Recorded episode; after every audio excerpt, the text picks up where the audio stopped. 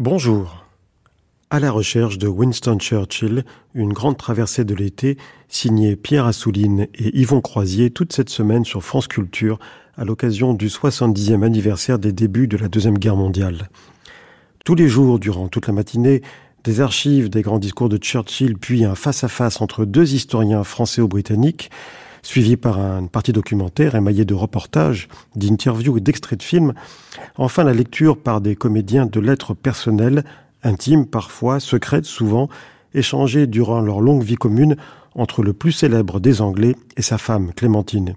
Et puis chaque jour, nous explorons le grand homme dans chacune des dimensions où son génie chaotique s'est révélé. Le guerrier, l'artiste, l'écrivain, le poéticien, l'homme privé, en commençant dès aujourd'hui par l'aventurier. Nous le retrouverons dans ses propres mots, par sa voix, à travers son verbe qui a beaucoup fait pour sa légende.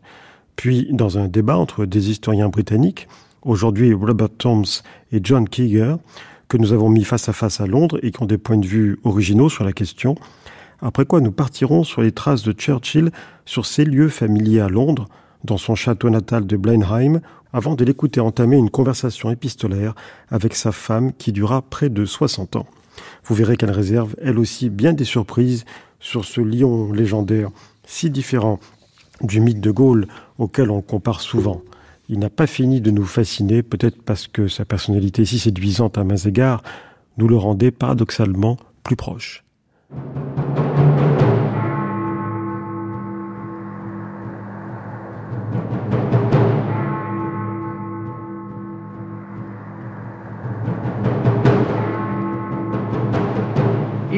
Londres.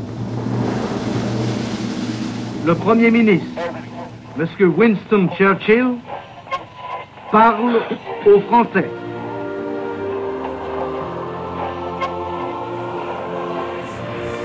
Français, c'est moi, Churchill, qui vous parle.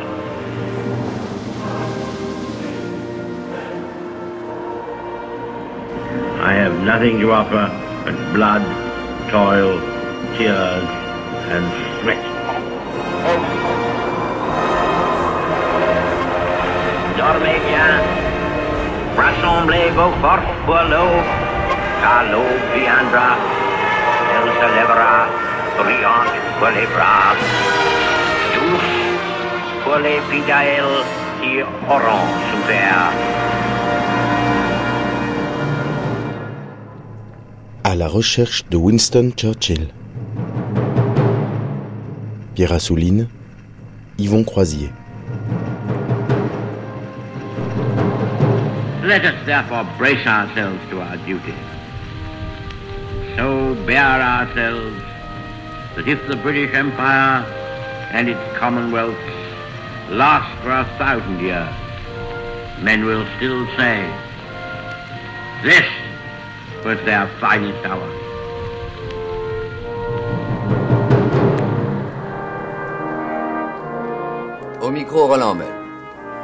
Le vieux lion s'est couché. Toute l'Angleterre attend heure par heure des nouvelles de Sir Winston, que là-bas on appelle affectueusement Winnie. Le monde entier espère, sans trop y croire, un nouveau rétablissement de ce prodigieux lutteur qui nous a appris, avec les deux doigts écartés de sa main dressée, le sens du mot victoire.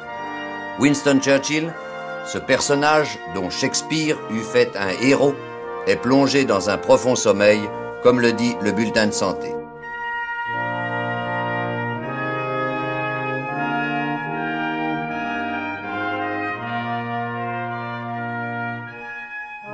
Comme nous vous l'avons annoncé au cours d'un flash spécial, euh, Winston Churchill est mort ce matin. Dimanche 24 janvier 1965. C'est à 9h35 que le communiqué officiel signé par Lord Moran, le médecin personnel et l'ami de Sir Winston, a été rendu public.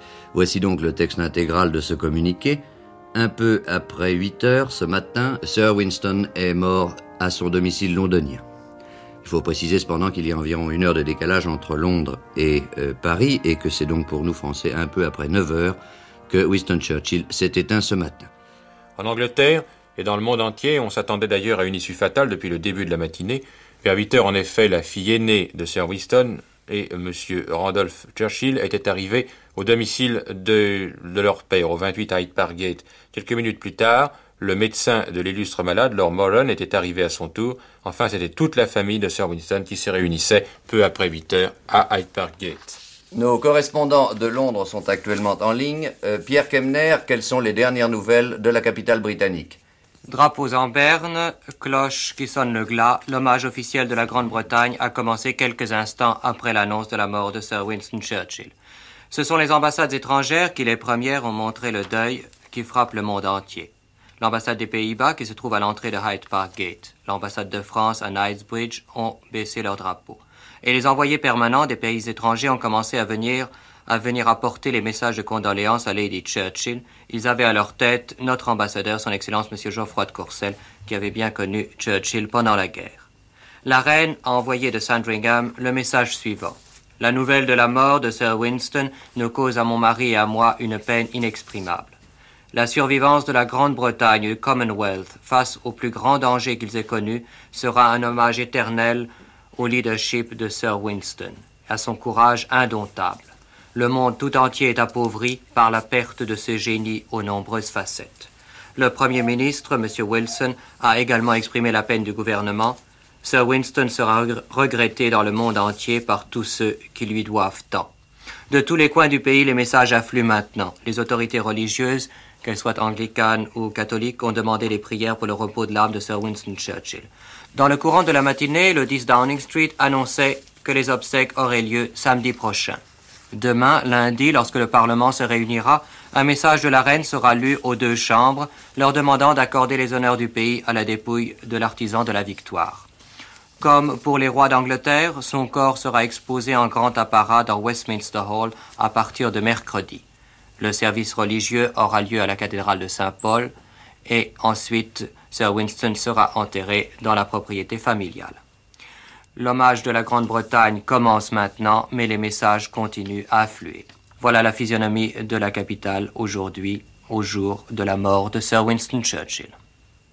À Paris, le général de Gaulle, dès qu'il a été informé de la nouvelle, a aussitôt adressé deux télégrammes, le premier à Lady Churchill. Du fond du cœur, nous prenons part, ma femme et moi, à la peine profonde qui vous atteint et qui atteint les vôtres, en même temps que l'Angleterre et tous les hommes de cœur du monde entier. En France, la mort de Sir Winston Churchill est ressentie partout avec beaucoup de chagrin.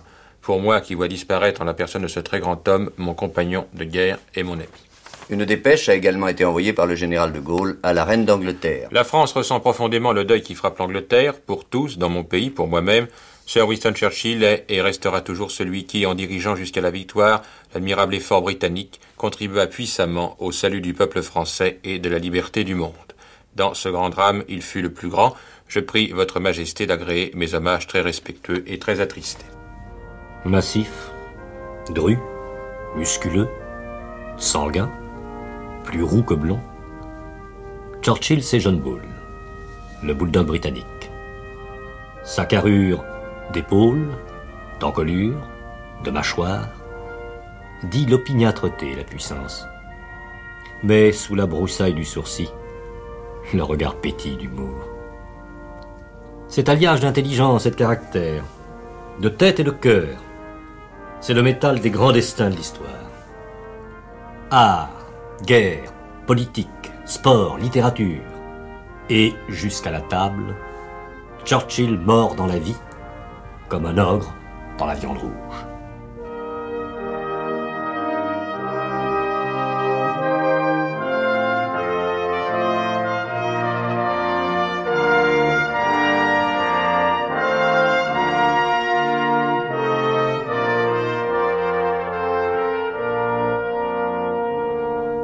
Ses activités. L'œil du peintre comme le prestige du chef. La philosophie de l'historien comme l'audace du cavalier. Le panache de l'aventure et jusqu'au style de l'existence quotidienne.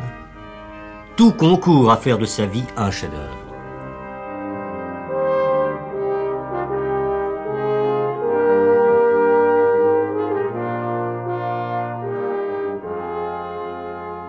Le moraliste a raison lorsqu'il dit que la fin d'un grand artiste, qu'il fut poète ou président, éclaire le reste de sa vie à jamais dans notre mémoire.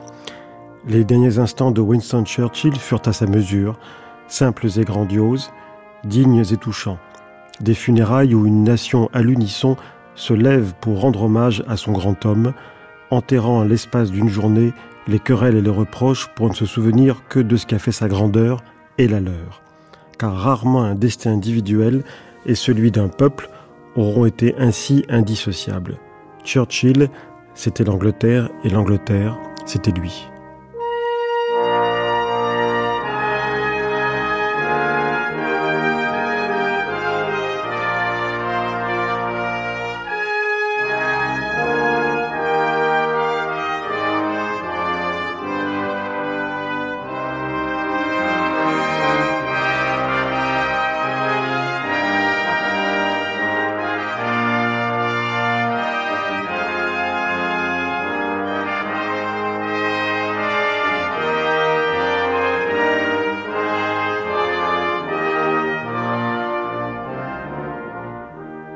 Interactualité, 24 janvier 1965. En ce dimanche matin, toutes les capitales sont en deuil. Partout, on rend hommage à la mémoire de Sir Winston. Ainsi, de tous les coins d'Europe euh, affluent les télégrammes. Cette Europe qui se forme à l'heure où Winston Churchill, ce descendant de Malbrook, meurt. Lui qui avait connu l'Angleterre de la légende, les lanciers du Bengale et la guerre des bourgs. 70 ans de l'histoire du monde, dont il a été plus que le témoin mais l'acteur est souvent le héros. On a peine à imaginer aujourd'hui que ce vieil homme qui vient de s'éteindre et dont la silhouette nous semble si contemporaine, on a peine à imaginer que les plus actives années de sa vie se sont passées à la fin du siècle dernier. On a peine à penser qu'il ait connu les dernières charges de cavalerie sabre au clair comme jeune lieutenant de hussards. Il a dîné un soir avec Édouard VII, alors qu'Édouard VII n'était pas encore roi, mais seulement prince de Galles. S'il nous est difficile de l'imaginer, on comprend à plus forte raison que les jeunes ignorent cette personnalité fascinante. Et pourtant, quel exemple et quelle vie riche il a mené. Churchill était un familier de la gloire. S'il a vécu son apothéose pendant les heures sombres de la guerre, il avait déjà connu la gloire à l'âge de vingt-six ans. C'était à la fin du siècle dernier. Correspondant de guerre pendant la guerre des bourgs, il avait été fait prisonnier dans des circonstances glorieuses et s'était évadé pour revenir en Grande-Bretagne, héros national. Militaire de carrière, journaliste de talent, écrivain fécond, il a écrit une vingtaine d'ouvrages, prix Nobel de littérature, orateur aux formules percutantes, c'est cependant comme homme politique qu'il a le plus marqué son époque. Symbole et catalyseur de la défense de l'île britannique pendant la dernière guerre, il a défendu en même temps la liberté de toute l'Europe. À des jeunes étudiants, il disait en 1941 au cours d'une visite mémorable Ne cédez jamais. Et ensuite il frappa de sa canne le plancher en répétant Jamais, jamais, jamais, jamais. Ne cédez jamais en aucune manière, sauf lorsque l'honneur et le bon sens sont en jeu. Ne cédez jamais à la force ou à la puissance apparemment invincible de l'ennemi. Bien pour nous Français, nous gardons de lui l'image d'un homme trapu, un peu voûté, avec un visage un peu poupin, un visage de bébé, comme il le disait lui-même, barré d'un énorme cigare, mais surtout nous gardons l'image d'une main dressée, aux doigts écartés en V, V pour victoire, qui signifiait aussi pour nous liberté. Winston Churchill n'a jamais douté de la France. À Londres, pendant les heures de désespoir puis d'espoir, le général de Gaulle a bien connu ce compagnon d'armes il en parle dans le premier tome de ses mémoires. M. Churchill me reçut à Downing Street. C'était la première fois que je prenais contact avec lui. L'impression que je ressentis m'affermit dans ma conviction que la Grande-Bretagne, conduite par un pareil lutteur, ne fléchirait certainement pas. M. Churchill me parut être de plein pied avec la tâche la plus rude, pourvu qu'elle fût aussi grandiose. L'assurance de son jugement, sa grande culture, la connaissance qu'il avait de la plupart des sujets, des pays, des hommes qui se trouvaient en cause, Enfin, sa passion pour les problèmes propres à la guerre s'y déployait à leur aise. Par-dessus tout, il était, de par son caractère, fait pour agir, risquer, jouer le rôle très carrément et sans scrupule. Bref, je le trouvais bien assis à sa place de guide et de chef, telles furent mes premières impressions. La suite ne fit que les confirmer en me révélant en outre l'éloquence propre à M. Churchill et l'usage qu'il savait en faire. Quel que fût son auditoire, foule, assemblée, conseil, voire interlocuteur unique, qu'il se trouva devant un micro, à la tribune, à table ou derrière un bureau, le flot original, poétique, émouvant de ses idées, arguments, sentiments lui procurait un ascendant presque infaillible dans l'ambiance dramatique où haletait le pauvre monde. En politique éprouvée, il jouait de ce don angélique et diabolique pour remuer la lourde pâte anglaise, aussi bien que pour frapper l'esprit des étrangers. Il n'était pas jusqu'à l'humour dont il assaisonnait ses gestes et ses propos, et la manière dont il utilisait tantôt la bonne grâce et tantôt la colère, qui ne fissent sentir à quel point il méprisait le jeu terrible où il était engagé. Les incidents rudes et pénibles qui se produisirent à maintes reprises entre nous, en raison des frictions de nos deux caractères, de l'opposition de certains intérêts de nos pays respectifs, des abus que l'Angleterre commit au détriment de la France blessée ont influé sur mon attitude à l'égard du Premier ministre, mais non point sur mon jugement. Winston Churchill m'a paru d'un bout à l'autre du drame comme le grand champion d'une grande entreprise et le grand artiste d'une grande histoire.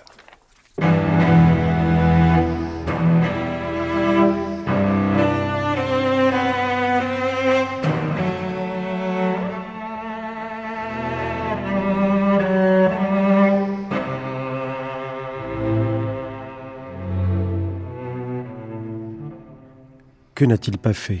On lui dit touche à tout parce que tout le touchait, mais Churchill était avant tout un passionné de politique. Non pas un politicien, l'expression rend un son péjoratif, et pas seulement un homme d'État, mais bien un animal politique qui était animé par ce feu bien particulier qui le faisait vibrer dans les meetings, bondir le matin sur les journaux ou vers la TSF, se précipiter à la Chambre des communes. Plus à ses compatriotes qu'il conserva une certaine dignité à la fonction, la préservant autant que faire se peut des coups bas et des combines, qu'il fût député, ministre ou chef de gouvernement.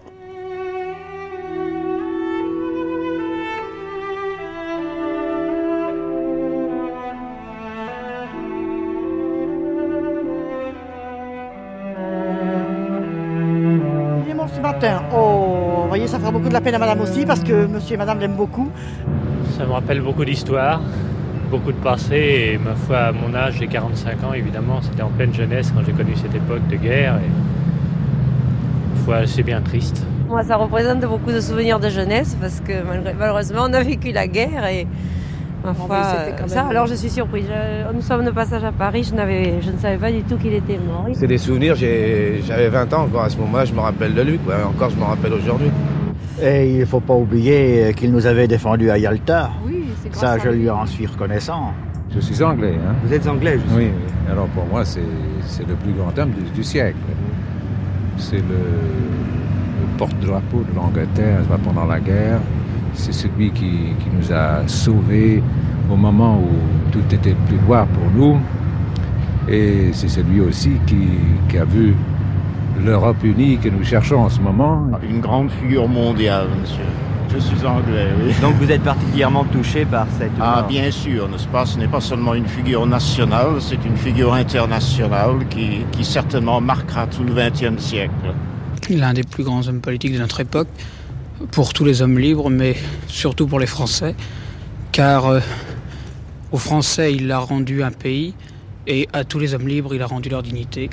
Et je pense que, à une époque aussi troublée que la nôtre, Ceci ne s'oublie pas, même quand on n'a pas connu Sir Winston. Des réactions de personnalité maintenant. Monsieur Edgar Faure, ancien président du Conseil, avisé de la mort de Sir Winston, a rappelé avec émotion la première rencontre en 1946. Monsieur Edgar Faure se souvient du discours prononcé à l'Albert Hall de Londres par l'ancien président du Conseil britannique, un discours axé sur l'avenir de l'Europe. M. Gaston Defer, député maire de Marseille, a déclaré tout à l'heure que Churchill représentait pour lui, au temps de la résistance, l'espoir de la victoire. M. René Massigli, ambassadeur de France, a déclaré Churchill était un homme complet, un lutteur pleinement conscient de la suprême importance des forces morales.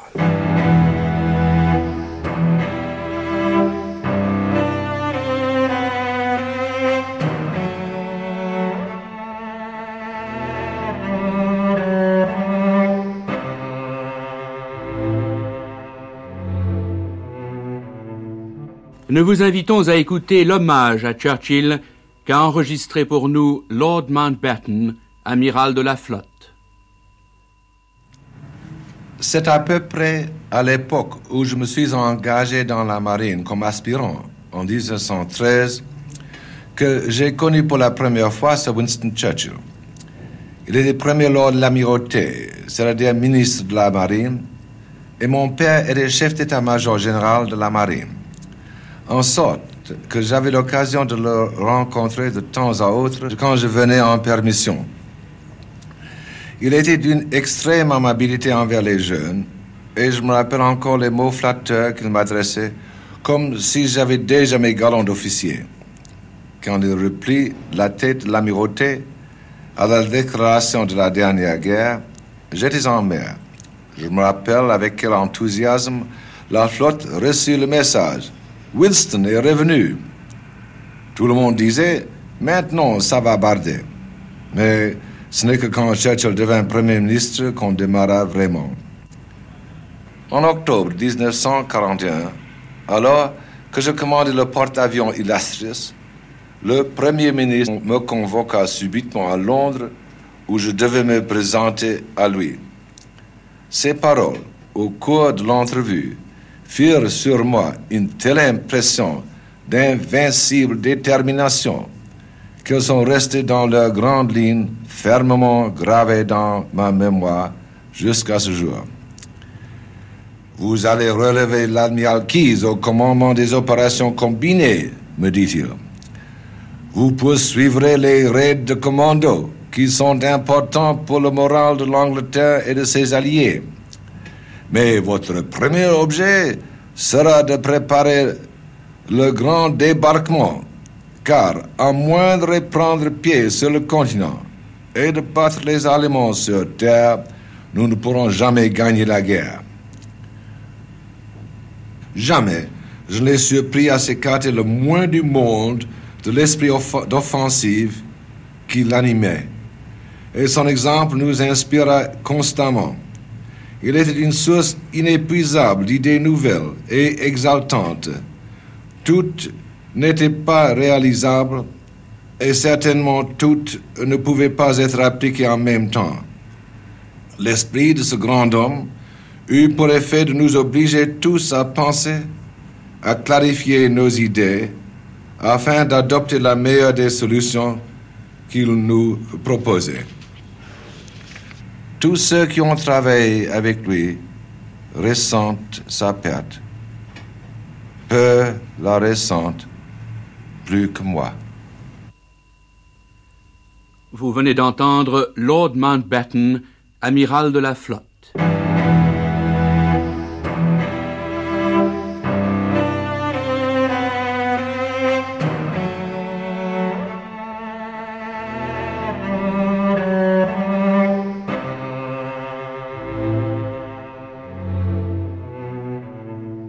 Lady Violet Bonham Carter, qui vient d'entrer à la Chambre des Lords comme pairesse sa vie avec le titre de baronne Asquith, y a consacré son premier discours à l'éloge funèbre de Sir Winston Churchill. Elle a bien voulu accepter d'enregistrer en français cet hommage à son vieil ami.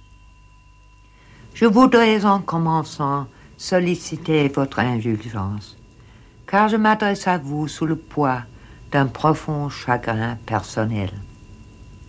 Il ne doutait jamais de son étoile. Dès le début, il sentit que le destin l'escortait et qu'il avait été protégé de mains périls pour accomplir son dessein. Il aurait pu dire, avec le poète Keats, Il y a dans mon cœur une terrible chaleur, semblable au poids de l'immortalité. Et c'était vrai. Dans sa propre vie, il a pris place parmi les immortels. Il serait vain pour moi d'essayer d'évaluer les éléments qui constituèrent ce personnage vraiment épique.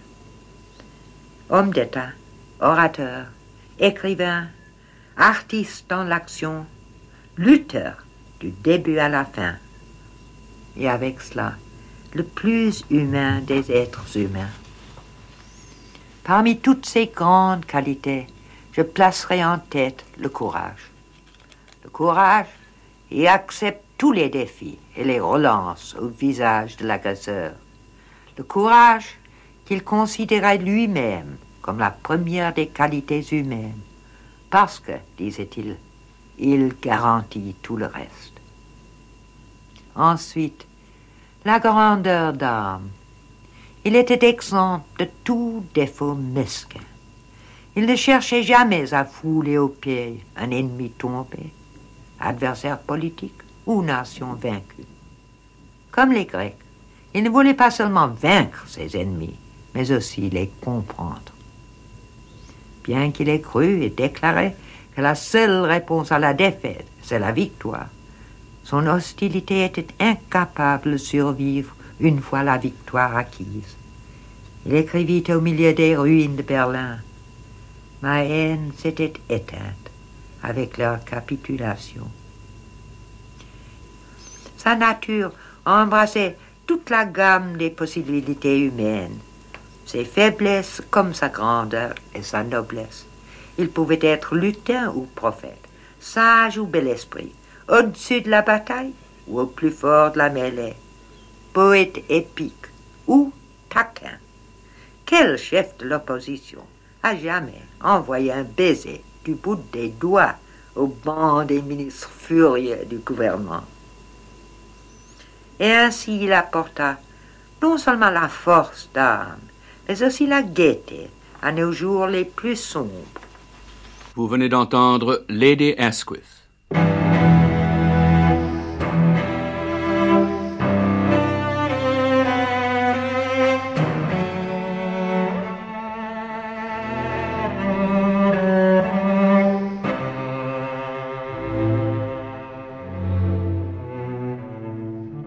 C'était en janvier 1943, à Marrakech. Emmanuel Dastier de la Vigerie, résistant. J'ai poussé la porte d'une chambre dans une villa et j'y ai vu un homme couché avec un cigare à la bouche. Il avait le visage d'un nouveau-né, bien qu'il eût alors à peu près 70 ans. Il m'a fait une extraordinaire impression. Parce que quand j'ai dit tout nouveau-né tout à l'heure, il a été toute sa vie un nouveau-né. Et c'est ce qui a fait sa grandeur. C'est-à-dire que cet homme, d'une puissance étonnante, d'action, de travail et quelquefois de pensée, se renouvelait à chaque instant. J'allais pour le voir avec un seul propos, qui était de l'intéresser à la résistance française et de l'amener à consentir à fournir à cette résistance des armes qu'elle n'avait pas. Je crois que si moi je l'admirais et je l'estimais parce que je ne pouvais pas oublier que c'était un homme qui avait tenu seul tête à Hitler, abandonné du monde entier, et qui avait eu le courage de dire à son peuple, je n'ai rien à vous offrir que la sueur et le sang, le labeur et les larmes, et qui a eu tout son peuple derrière lui, et qui, de ce fait, a sauvé le monde j'étais très frappé parce que cet homme avait un entourage aussi fascinant. Il avait auprès de lui une femme, Clémence Churchill, qui était une femme admirable. Il avait des filles séduisantes, il avait un entourage qui travaillait passionnément et qui avait confiance. Et le jour où il m'a fait le plus plaisir, c'est quand il m'a appelé le mourant rouge, parce que j'étais un résistant. Et puis quelques semaines après, quelques mois après, il m'a donné le privilège d'assister à un cabinet de guerre britannique. Et il a commencé, j'ai décidé d'armer la résistance française. Il m'a donné un jour de grand bonheur. Je ne dis pas que les résultats ont toujours été équivalents à la bonne volonté. Mais de ce jour, j'ai eu un lien profond avec lui. Parce que c'est rare de dire cela pour un homme politique, car il avait des défauts comme tous les hommes politiques il avait la grandeur et il avait la poésie. C'était un être profondément poétique. La geste, car c'est une geste de Churchill, est une geste qui s'inscrit définitivement dans l'histoire et dont on tirera des leçons. Je dirais par exemple, pour conclure, il n'est pas un grand homme qui nous donne une façon d'anxiété. Et dans les rapports que j'ai eus avec Churchill, j'ai eu quelquefois une espèce d'angoisse. Parce qu'il était tellement passionné que j'ai pu croire à certains instants qu'il aimait la guerre. Je ne crois pas. Je crois qu'il aimait se battre et gagner pour des causes qu'il pensait justes.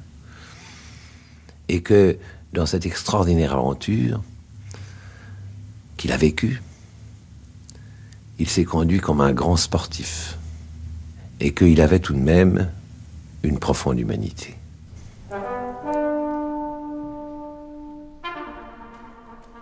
Oh, n'allez pas croire que sa vie fut un long fleuve tranquille. La géographie est trompeuse car il eut bien des ennemis, mais il eut également l'immense talent de savoir rapidement s'en faire des amis, en les corrompant bien sûr, mais par le charme, par la force de conviction et surtout par sa détermination inébranlable en toute chose.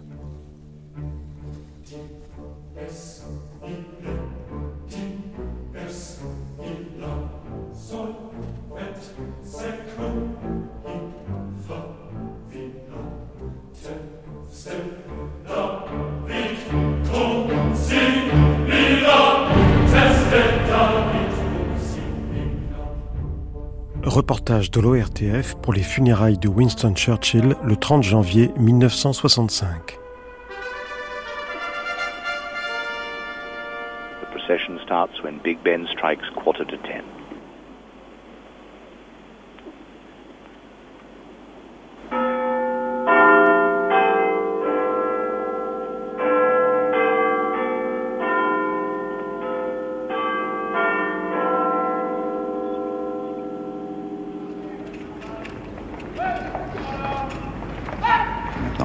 former le carré.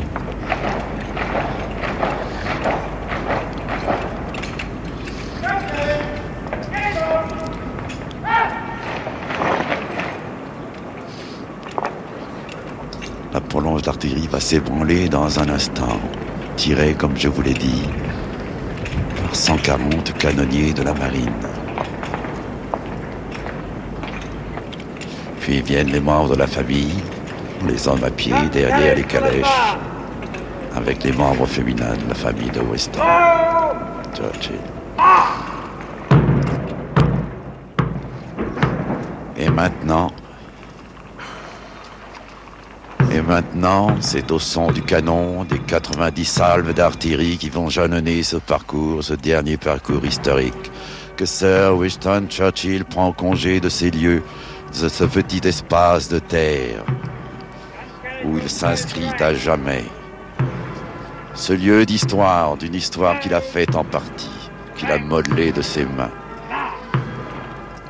Et il va remonter maintenant comme on remonte le cours de l'histoire, un peu la sienne, devant les millions de Londoniens à l'Assemblée et sous le regard du monde entier.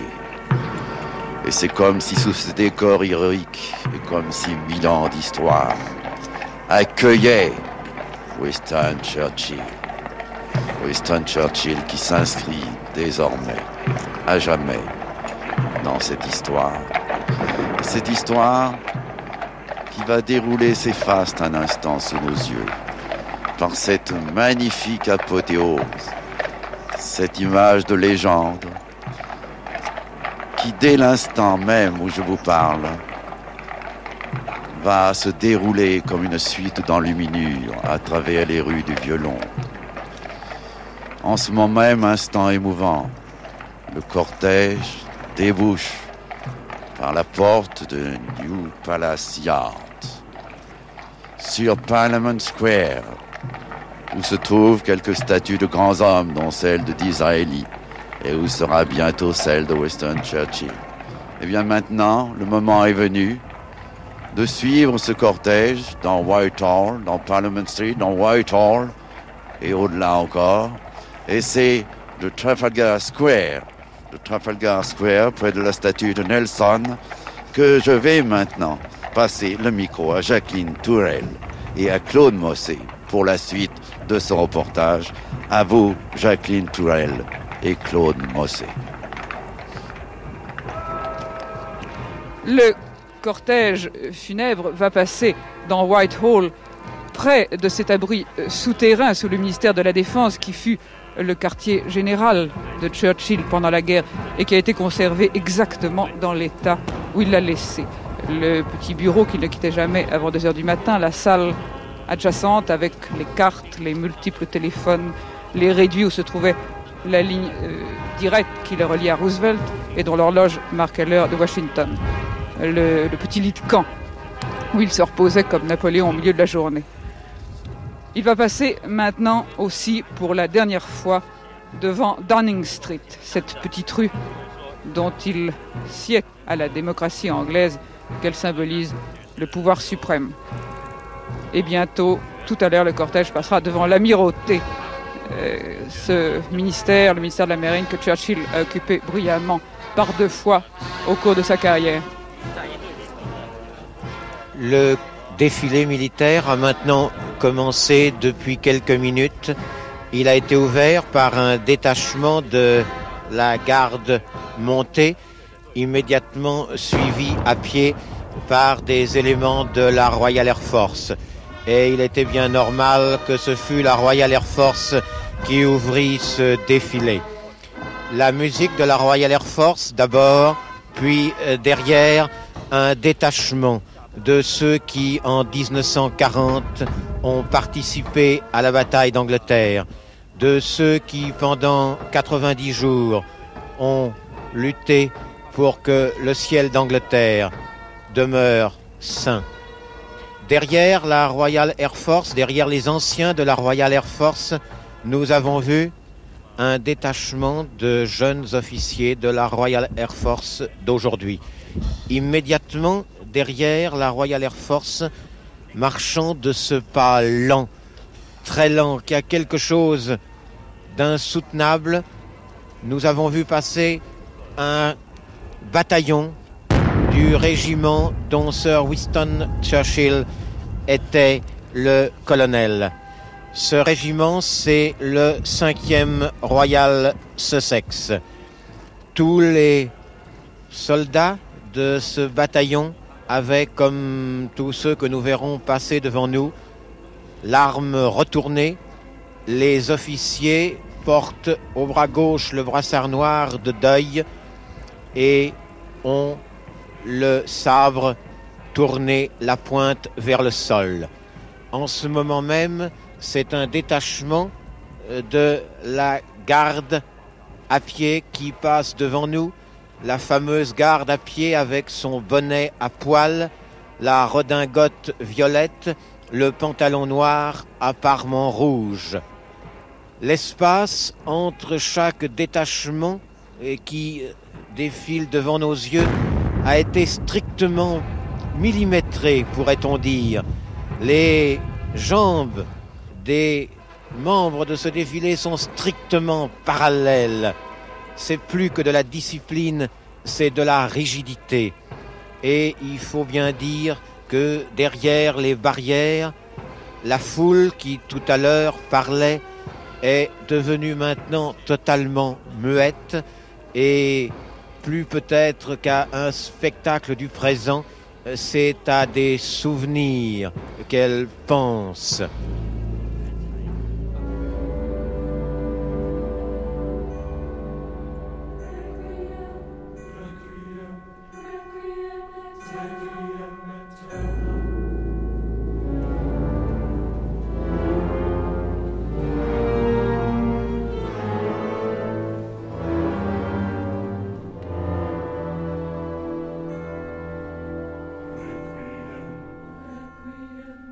Des obsèques nationales en Angleterre quand on n'est pas membre de la famille royale, c'est là une remarquable exception.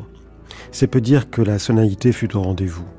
L'artillerie royale tira 19 coups de canon ainsi qu'il sied un chef de gouvernement, tandis que 16 avions de combat évoluaient dans le ciel. Churchill fut le grand ordonnateur de ses funérailles, veillant à ne rien oublier des pompes en la circonstance. Il avait tout prévu depuis plus de dix ans, consignant tout dans un carnet.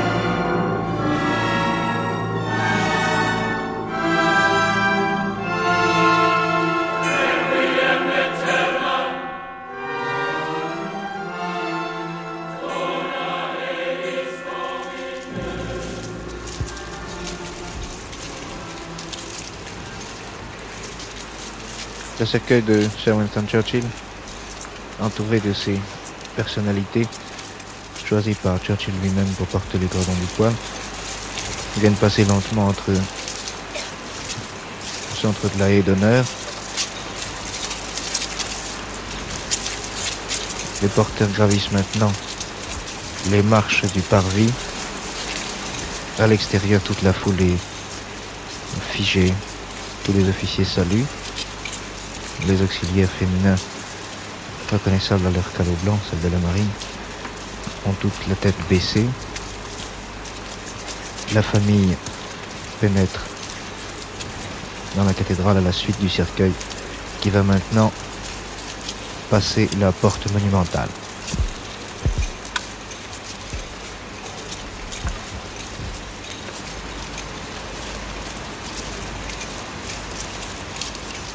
Toute l'assistance est debout, attendant ce moment assez extraordinaire où le soldat Spencer Churchill va pouvoir, encore une fois, répondre présent à nos yeux, bien qu'il soit immobile, lui pour toujours. L'archevêque de Canterbury a fait son entrée tout à l'heure, cueillant la reine, puis il est allé prendre place dans les stalles autour du cœur avec les autres dignitaires de l'Église.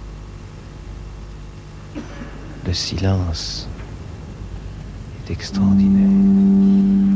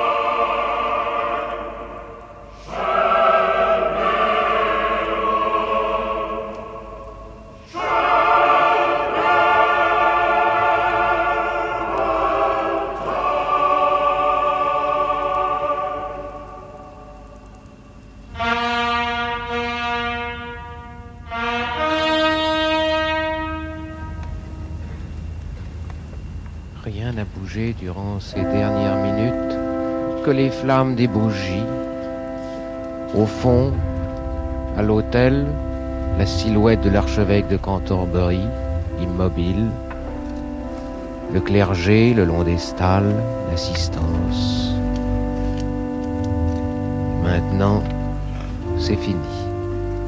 Saint Paul a dit adieu à Sir Winston Churchill une autre étape a commencé pour lui. Mais l'adieu que vient de lui faire cette assistance, ce parterre, on peut le dire, de roi, de prince, de président, d'homme politique, de diplomate, bref, le monde entier, 113 pays en tout cas, prouve à quel point Churchill ne peut être oublié.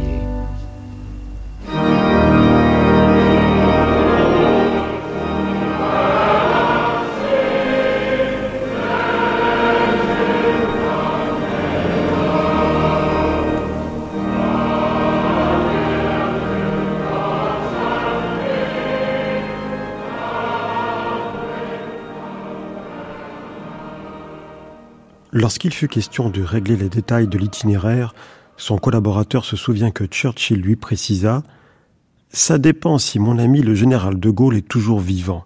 S'il est là, alors arrangez-vous pour que le cortège passe par Waterloo.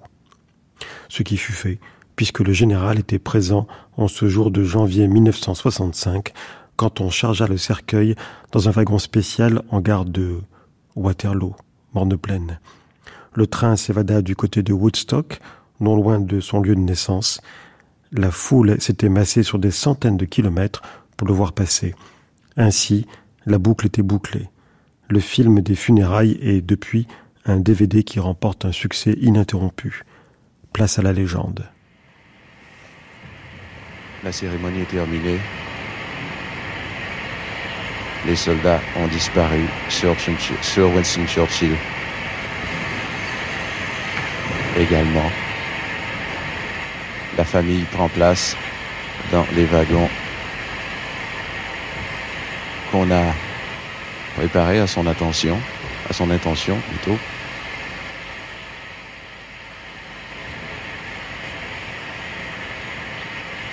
Et dans une minute à peine, le train s'ébranlera pour prendre la direction de Edinburgh Bladen, Blenheim. À 70 000 d'ici, environ 80 km. Une heure de trajet. Là-bas, à Bladen, on traversera les petites rues, les petites rues de la ville, bordées de maisons en pierre blanche. La population aura l'occasion à ce moment-là de rendre un dernier hommage aux plus illustres de ses citoyens c'est le chef de la gare de Waterloo, qui est numéro 11, qui regarde sa montre en ce moment et qui donnera dans quelques secondes à peine le signal du départ. Toute circulation a été interrompue à la gare Waterloo au cours de cette cérémonie. Il y a un moment de silence les photographes en profitent pour prendre leur dernière photo car Lady Churchill, en effet, a demandé qu'ici même à Waterloo se terminent les reportages sur les funérailles de Sir Winston. Il n'y aura là-bas, comme le disait le duc de Norfolk, le maréchal du palais, que des funérailles, mais des funérailles comme on peut en voir tous les jours dans tous les petits villages d'Angleterre. Voilà le chef de gare maintenant qui donne quelques signaux. Et ça y est.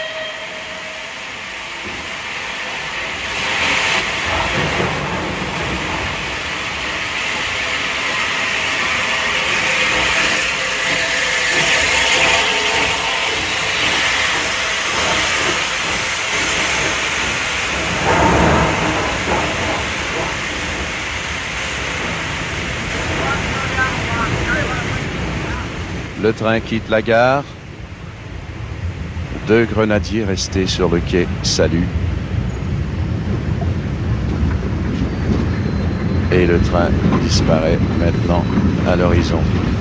Et c'est ainsi que dans ce paisible cimetière d'un petit village à une heure de train de Londres, au milieu de sa famille reposera le plus illustre anglais des temps modernes. Au milieu de sa famille et aussi au milieu de l'humble peuple de Bladen, de tous ces villageois qui sont pour lui des amis. Winston Churchill, dans ce train, s'éloigne de Londres et entre dans l'histoire.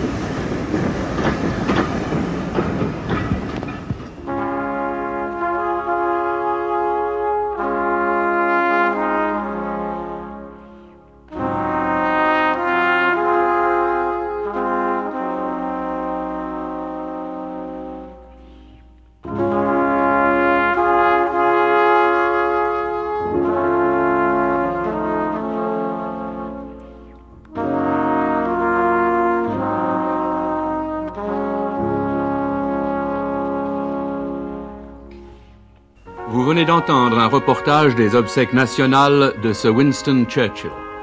Reportage organisé par la BBC en collaboration avec la Société de Radio-Canada, l'Office de radiodiffusion télévision française, la radio-télévision belge et le programme roman de la radiodiffusion suisse.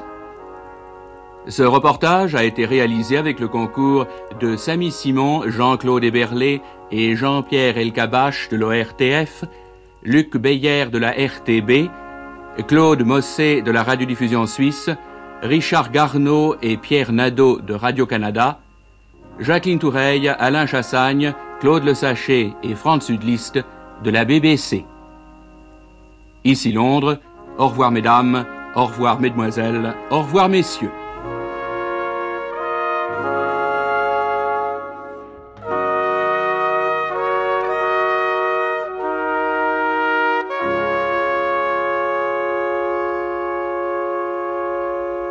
That is the end of this special transmission in the European service of the BBC.